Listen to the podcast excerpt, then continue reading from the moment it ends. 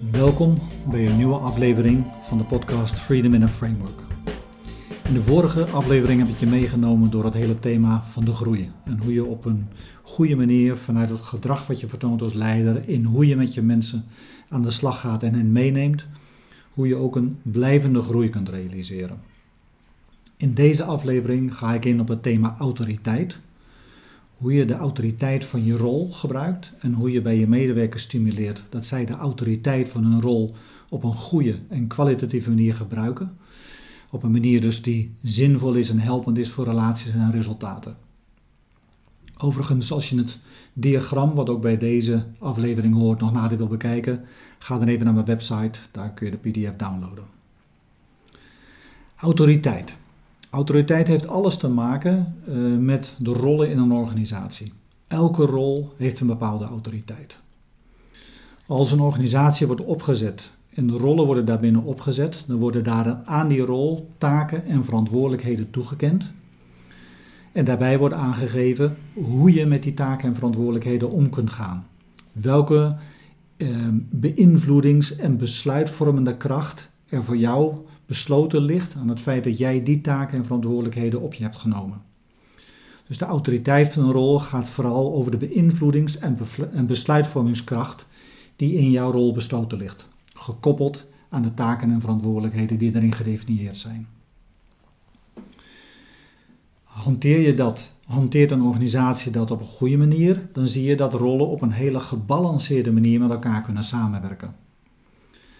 Maar ja, zoals we al vanuit de vorige dynamieken en vanuit de vorige aspecten gezien hebben, wij mensen kunnen door allerlei krachtenvelden in onszelf, of dat nou met vertrouwen te maken heeft, of met de kracht in onszelf, die als gevolg van angst of wat dan ook in wat in macht verzeilt, kunnen we op een spannende wijze omgaan met die autoriteitsgebieden die we hebben. In ieder geval op een wijze die wij misschien nog voor onszelf, of die ik voor mezelf als heel legitiem zie, waarvan, waarvan de omgeving zegt van ja, maar wacht even, nou treedt hij echt even buiten zijn domein. Nou gaat hij over de grenzen heen van de autoriteit van zijn rol. En in wezen, waar ik het in deze aflevering over ga hebben, dat zijn de gedragingen die te maken hebben met op een kwalitatieve manier met de autoriteit van je rol omgaan. En hoe mensen ook zullen ervaren en vertrouwen zullen krijgen in het feit dat jij daar zorgvuldig mee omgaat. Zowel vanuit je eigen rol bezien, als ook in relatie tot de samenwerking met de anderen. En nogmaals, ben je onderweg in samenwerking, eh, onderweg in het mobiliseren van ownership en commitment, dan is het op een kwalitatieve manier daarmee omgaan van wezenlijk belang. Nou, allereerst even, wat zijn weer de krachtenvelden die in mijzelf als uh, eigenaar van een rol spelen in hoe ik met die rol omga. Allereerst is dat de autoriteit zelf, die is toegekend aan de rol. Die staat natuurlijk op papier, die is gedefinieerd als het goed is, maar daar heb ik een keuze in. Hoe ga ik daarmee om? Kan ik dat in balans zowel neerzetten als terughouden? Kan ik dat in gesprekken waarin ik ben aangeven, maar dit is mijn rol en daarvanuit denk ik er zo over en dit wil ik?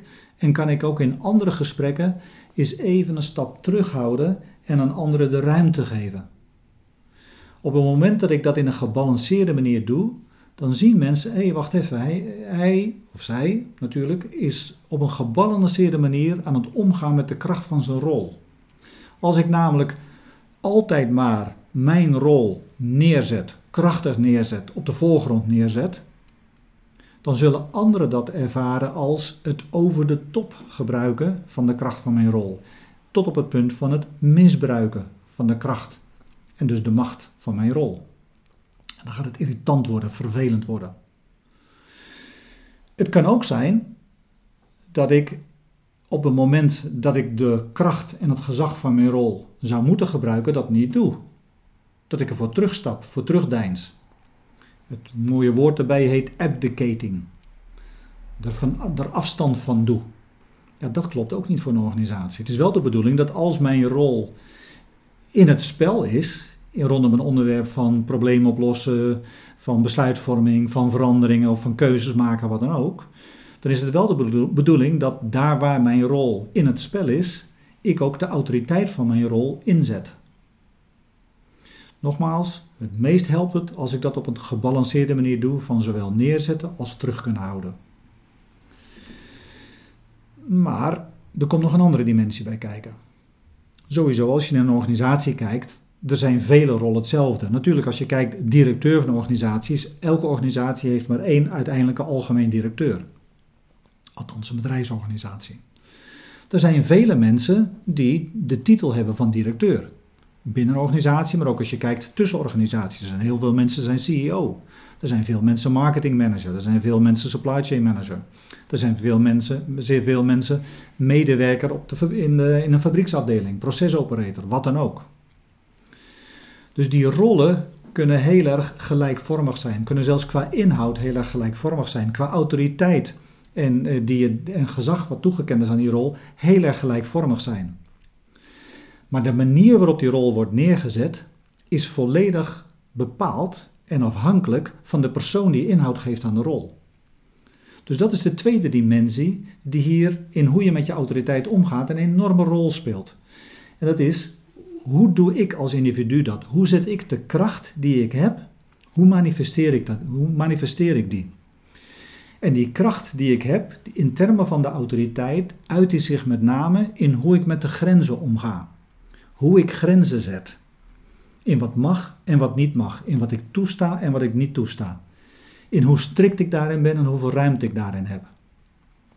Als ik in het neerzetten van mijn grenzen naar anderen toe, zo op sommige momenten heel helder, heel duidelijk daarin ben, op andere momenten daar ruimte in geef en aangeeft dat het voor mij bespreekbaar is, betekent het dat voor mensen dat ik een prettige gesprekspartner ben.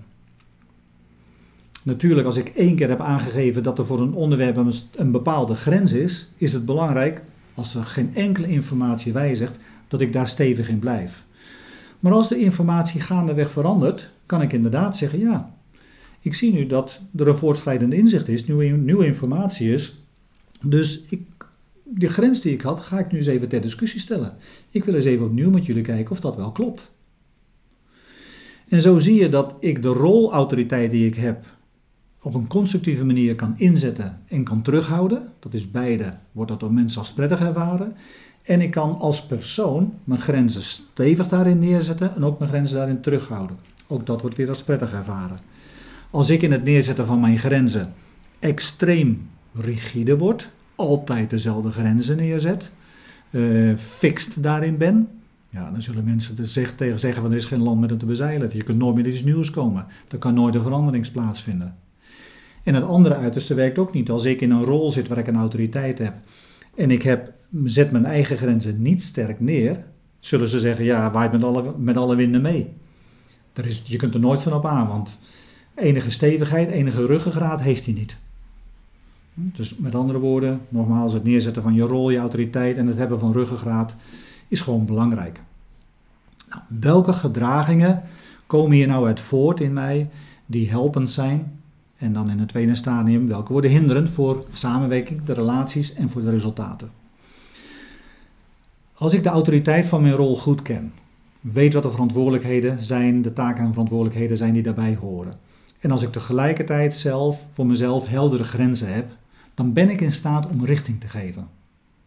Dan ben ik in staat om tegen mijn medewerkers, tegen anderen te zeggen: wat mij betreft, uit het hele proces wat we doorgesproken hebben, dit is de richting die we met elkaar opgaan. En dan bekrachtig je, kun je de richting die je op wil gaan bekrachtigen. Wat een ontzettend aangename eigenschap is van een leider als het op een heldere manier in een organisatie gebeurt. Wat vervolgens belangrijk is, is dat je tegelijkertijd in staat bent om de, de, de kracht in de gebieden, eh, de kracht van je rol, de kracht van je autoriteit uh, en de verantwoordelijkheden die je hebt, daar op een open manier mee om te gaan. En dat betekent dat je op een actieve manier bereid bent met mensen te onderzoeken wat nieuwe wegen, nieuwe richtingen, nieuwe mogelijkheden zijn. En dat je dat niet in je eentje doet, maar dat je daarvoor open staat voor de inbreng van anderen. Ehm, de vervolgactiviteit die daarbij hoort, wat ook een kwaliteit is in de zin van het neerzetten van je autoriteit, is als je jezelf echt eens even terug gaat houden En dat je ruimte hebt ook tegen anderen zegt, joh, waar jullie mee gaan komen, het is voor mij oké, ik heb daar ruimte voor. Dus ik, je zet in wezen jouw autoriteit even on hold. Je even een pas op de plaats. Dat betekent dat je ruimte geeft aan anderen.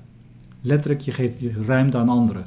Dus waar je soms richting geeft, is het prettig als dat in balans gebracht wordt met soms ruimte geven. Als die twee tegenover elkaar staan, zullen mensen ervaren: oké, hij kan richting geven, hij kan ruimte geven, hij kan met ons onderzoeken. En dan is er nog een vierde activiteit, uh, gedrag, wat enorm behulpzaam is. Dat is als ik op een heldere manier tegen mensen de grenzen aan kan geven van de verantwoordelijkheden die ik vanuit mezelf aan hun overdraag en mijzelf daarin terughoud. Dat wil zeggen, als ik hun empower. Dus empowering doe, bekrachtigen in de delegatie van verantwoordelijkheden die ik aan hen geef. Ik doe dat altijd in, als leider in de permanente zin van het woord, in de zin van de leden die in mijn team zitten. Die heb ik permanent empowered. Als CEO bijvoorbeeld heb ik de marketingactiviteiten empowered aan een marketingmanager. En je kunt het ook op ad hoc basis doen in een project, waarin je gedurende een project iemand empowert voor een bepaalde activiteit. En zo zie je weer vier activiteiten: richting geven, samen onderzoeken, ruimte geven en empoweren, die een gezonde balans vormen in het neerzetten van de autoriteit van mijn rol. Als ik te veel bezig ben, altijd met richting geven, en ik wil, heb geen ruimte voor anderen, sterker nog, op een verkapte manier, uiteindelijk, ik, ik, niet op een verkapte manier, op een rechtstreekse manier, ik bepaal hier alles hoe het gaat gebeuren en ik ben degene die, die weet hoe het moet, dan ga ik overpoweren. En ik zal je daarbij een voorbeeld geven hoe ik dat zelf heb meegemaakt in een workshop en waar ik zelf in mijn rol uit de bocht ben geschoten. Dat was een situatie in een, eh, in een bedrijf in Italië, waar een van de leden van het team bekend stond in het team dat hij ontzettend uh, vervelend opereerde, iedereen permanent in de weg zat. Kortom, alle teamleden hadden absoluut een buik vol van de persoon. Ik had de teamleider en alle teamleden geïnterviewd en daar kwam het één op één uit. Met de teamleider heb ik afgesproken, in de workshop gaan we dat aan de orde stellen. Dus in de workshop ben ik gaan richting geven. Langzamerhand stap voor stap daar naartoe gaan werken. Ehm, en wat ik gedaan heb, is ik heb uh, op een gegeven moment kwamen op het punt om het gedrag van elk van de individuen aan de orde te stellen. Waaronder van die lid van het team wat zo slecht in de markt bij de anderen lag. Ik ging elk van de teamleden vragen: hoe is het? Hoe ervaar je het samenwerken met deze persoon? En stuk voor stuk doken de teamleden voor wat ze echt ervoeren en wat ze tegen mij gezegd hadden. Dus ze hielden hun mond. En ik dacht, ja, hier een gunder. Dus uiteindelijk, ik vroeg de teamleider, van wat vind je er nou van? Nou, dat ene teamlid wat aangesproken werd, dat zat op een hautaine wijze lekker afstandelijk te kijken. En ook die teamleider op dat moment, die dook voor de verantwoordelijkheid om het aan te, om het aan te gaan. Op dat moment, waar ik facilitator was van de bijeenkomst, had ik in wezen een time-out moeten doen. Om te kijken opnieuw, hoe gaan we door met het richtinggeven van deze workshop. Wat ik op dat moment deed is, ik sprong erin en ik ging zelf dat teamlid volledig ehm, centraal stellen en volledig aanvallen in de manier waarop hij functioneerde in het team. En haalde daarbij alle informatie van de andere teamleden aan. Dus ik ging in wezen, in mijn rol als facilitator van richting geven, ging ik overpoweren. Ik schoot ver buiten de grenzen van mijn verantwoordelijkheid. Kan je verzekeren, dat liep niet goed af in die workshop en dat was een klant die ik uiteindelijk ook kwijt was. Dus providing direction is goed, dus richting geven is goed, maar ik moet het niet gaan overpoweren. Dat onderzoeken is ook een hele goede activiteit. Dus met anderen uh, in de verantwoordelijkheden die ik heb, onderzoeken hoe verder te gaan. Dat is een goede activiteit. Alleen die kan ook ontsporen. En dat kan, als ik onderzoeken namelijk op een niet zorgvuldige manier doe, maar eigenlijk in mijzelf de oplossing al heb, dan verwordt het tot manipuleren. Ook daar kan ik je een heel simpel voorbeeld van geven. Heel helder voorbeeld. Het is mij gedeeld door uh, twee medewerkers van een bedrijf in Scandinavië waar ik mee werkte. En zij hadden van een directeur van hun bedrijf, van een werkopdirecteur, hadden ze een opdracht gekregen om een bepaald marktonderzoek te doen. En daaraan gekoppeld voorstel te doen voor een organisatieverandering. Um, en met hun had hij een aantal gesprekken en was het aan het onderzoeken en ze gingen bezig. En uiteindelijk hebben zij met z'n tweeën dat voorstel samengevat. En op de ochtend dat zij met het volle voorstel op papier kwamen, aan zijn bureau kwamen zitten om dat voorstel te doen, zei hij: Nou, wacht even. En hij trok zijn bureaula open en haalde het voorstel van zichzelf uit zijn bureaula, legde het op tafel en zei: Laten we het zomaar doen. En die twee die dat hadden gedaan, voelden zich volledig gemanipuleerd, omdat uiteindelijk hij van hun iets gevraagd had wat hij al lang zelf een oplossing voor had. Dus samen onderzoeken is goed, maar als je daarin je rol gaat misbruiken, dan wordt het manipulatie. Ruimte geven is ook goed. Dus je terughouden en ruimte hebben voor nieuwe mogelijkheden. Je grenzen gewoon wat rekbaar opstellen is goed. Maar op het moment dat jij te veel ruimte gaat geven en dat je op het moment dat mensen jou nodig hebben niet, er niet bent, dan hebben ze weer de beleving dat jij je aan het verstoppen bent. Dat je niet de verantwoordelijkheid neemt die je moet nemen. Bijvoorbeeld als je in een team bezig bent in een besluitvormingsproces en je zegt van oké, gaan jullie met, met elkaar eens even dat gesprek in om te kijken of je tot een besluit kunt komen.